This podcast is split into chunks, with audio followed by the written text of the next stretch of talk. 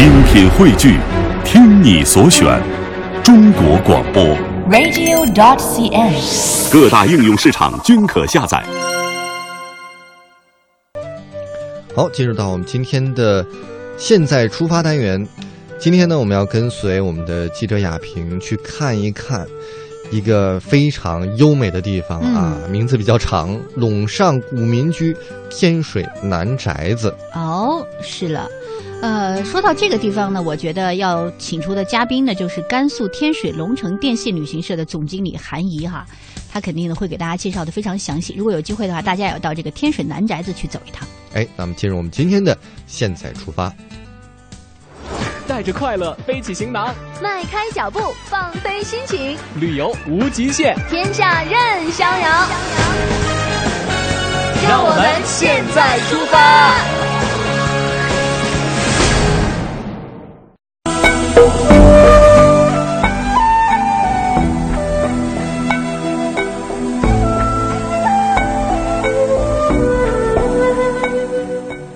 大家好，我是记者雅萍。好的，亚萍，我是天水龙城电信旅行社的总经理，我姓韩，我叫韩怡。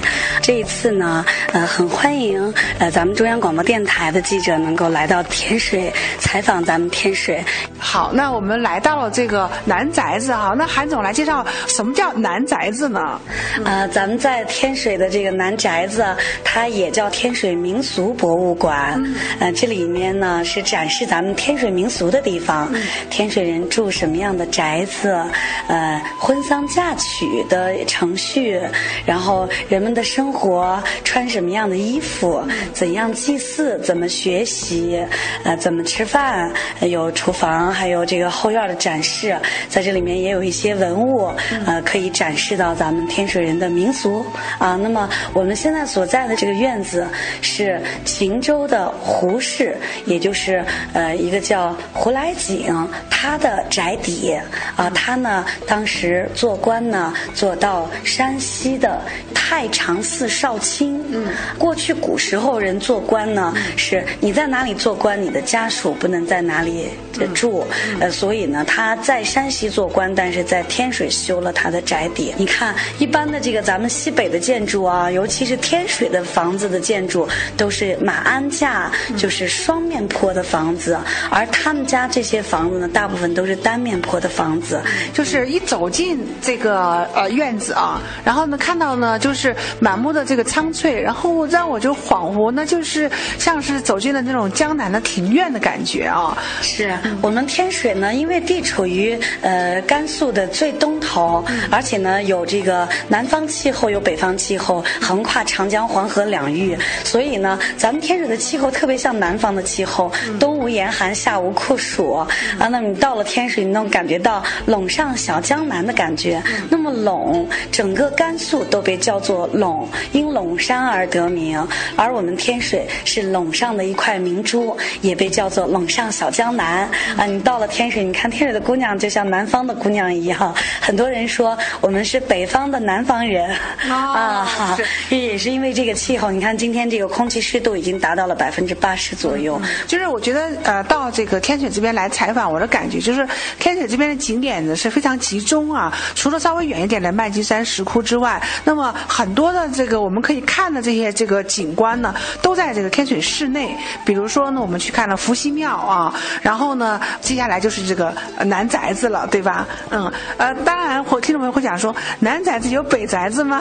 有啊，呃，我们这个南宅子对面就叫北宅子，他是谁呢？是胡来景的儿子叫胡金啊，然后他的房子哦而且南宅子和北宅子之间还有一条地道相通，哇非常神奇啊！这个地道被发现了也被发现了。然后，呃，这个呢就在现在南宅子的董家院儿。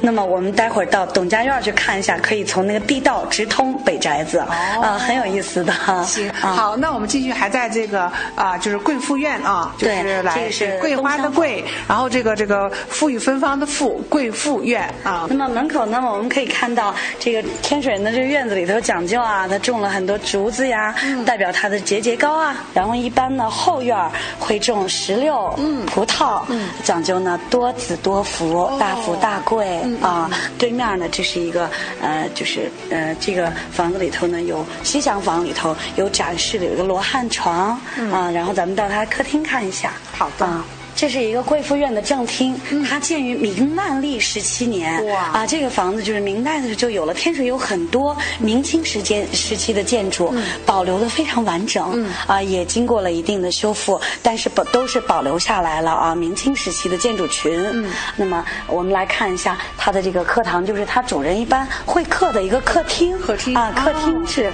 呃什么样的？哈，你看，我们一进来就看到老爷。在里头就是蜡像啊，老爷和这个夫人坐在他们的这个会客的地方，这叫太师椅啊。中间是八仙桌，然后有茶壶啊、茶杯啊，然后它旁边放的这个杯子是一个盖碗啊。我们西北人喝三炮台，然后用盖碗喝啊，它很讲究啊。这个那么东厢就是它的东卧室，就是大夫人住的房间啊，一般是。这里面呢，现在是共有他家里的这个祖先的卦象、画像，所以也是一个祠堂的展示，是不是在这里拜他的祖先？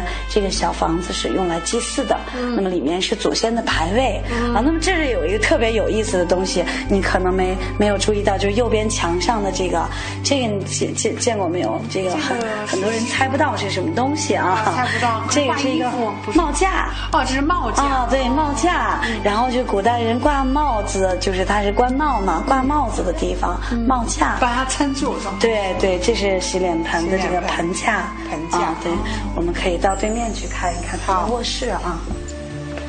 很多人说这是，嗯，西西面是这个。呃，小夫人住的地方，所以这里面有价值连城的一个雕漆的床。呃，这个呢是，你看，这个是一个衣架，嗯上面是挂他的这个衣服的，底下这个是挂靴子的，靴啊靴架，呃，然然后它起到一个干燥透气的作用。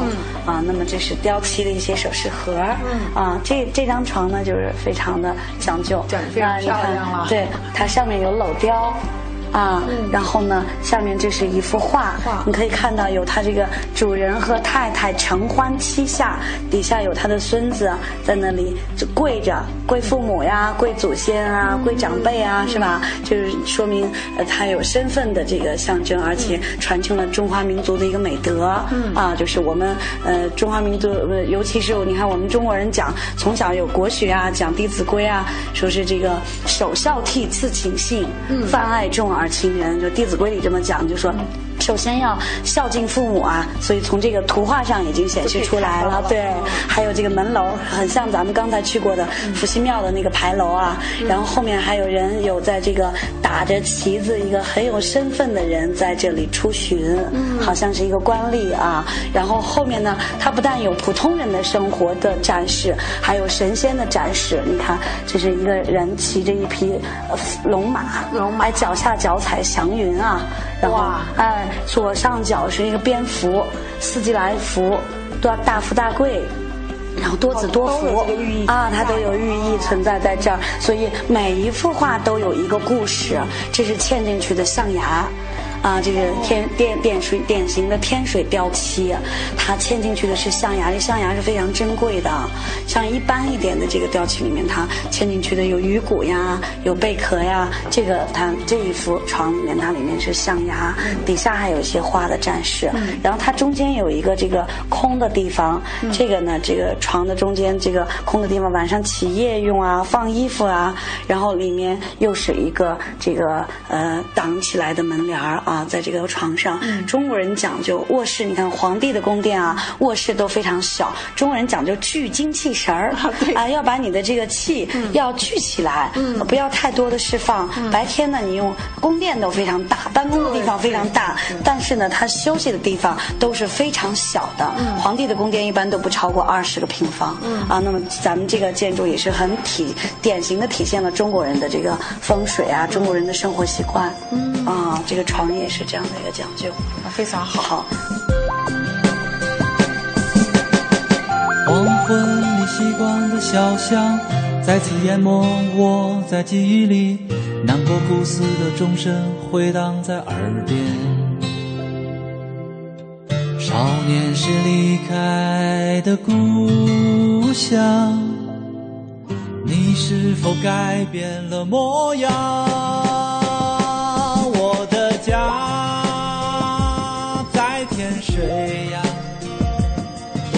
多少回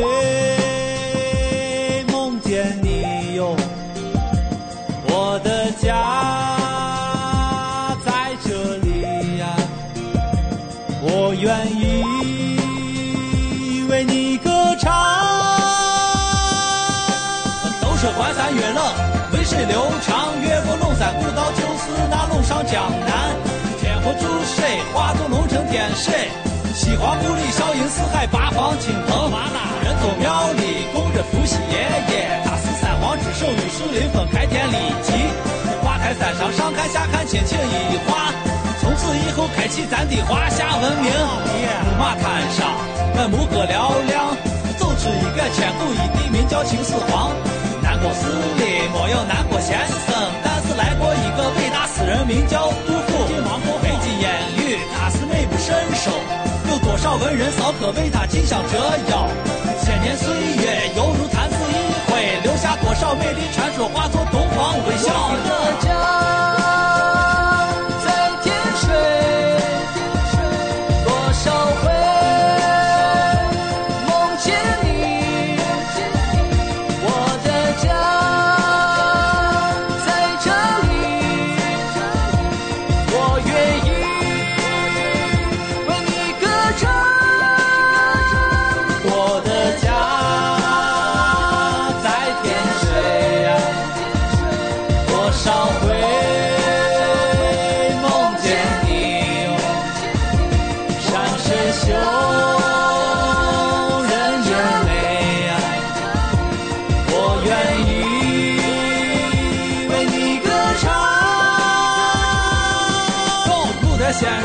住在大地湾畔，男耕女织，他们过得其乐融融。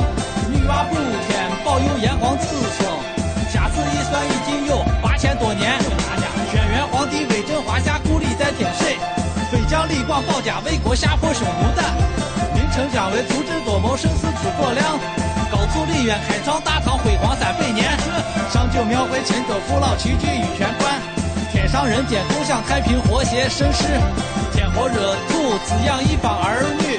全国人民都知道咱天水陪娃娃，也该花花，面皮还有天水锅走，叠上一碗，保证让你难以释怀。拉回丸子，天水酒碟酸辣里脊，锅上一盅后起酒锅醉了神州。我的家在天水呀，多少回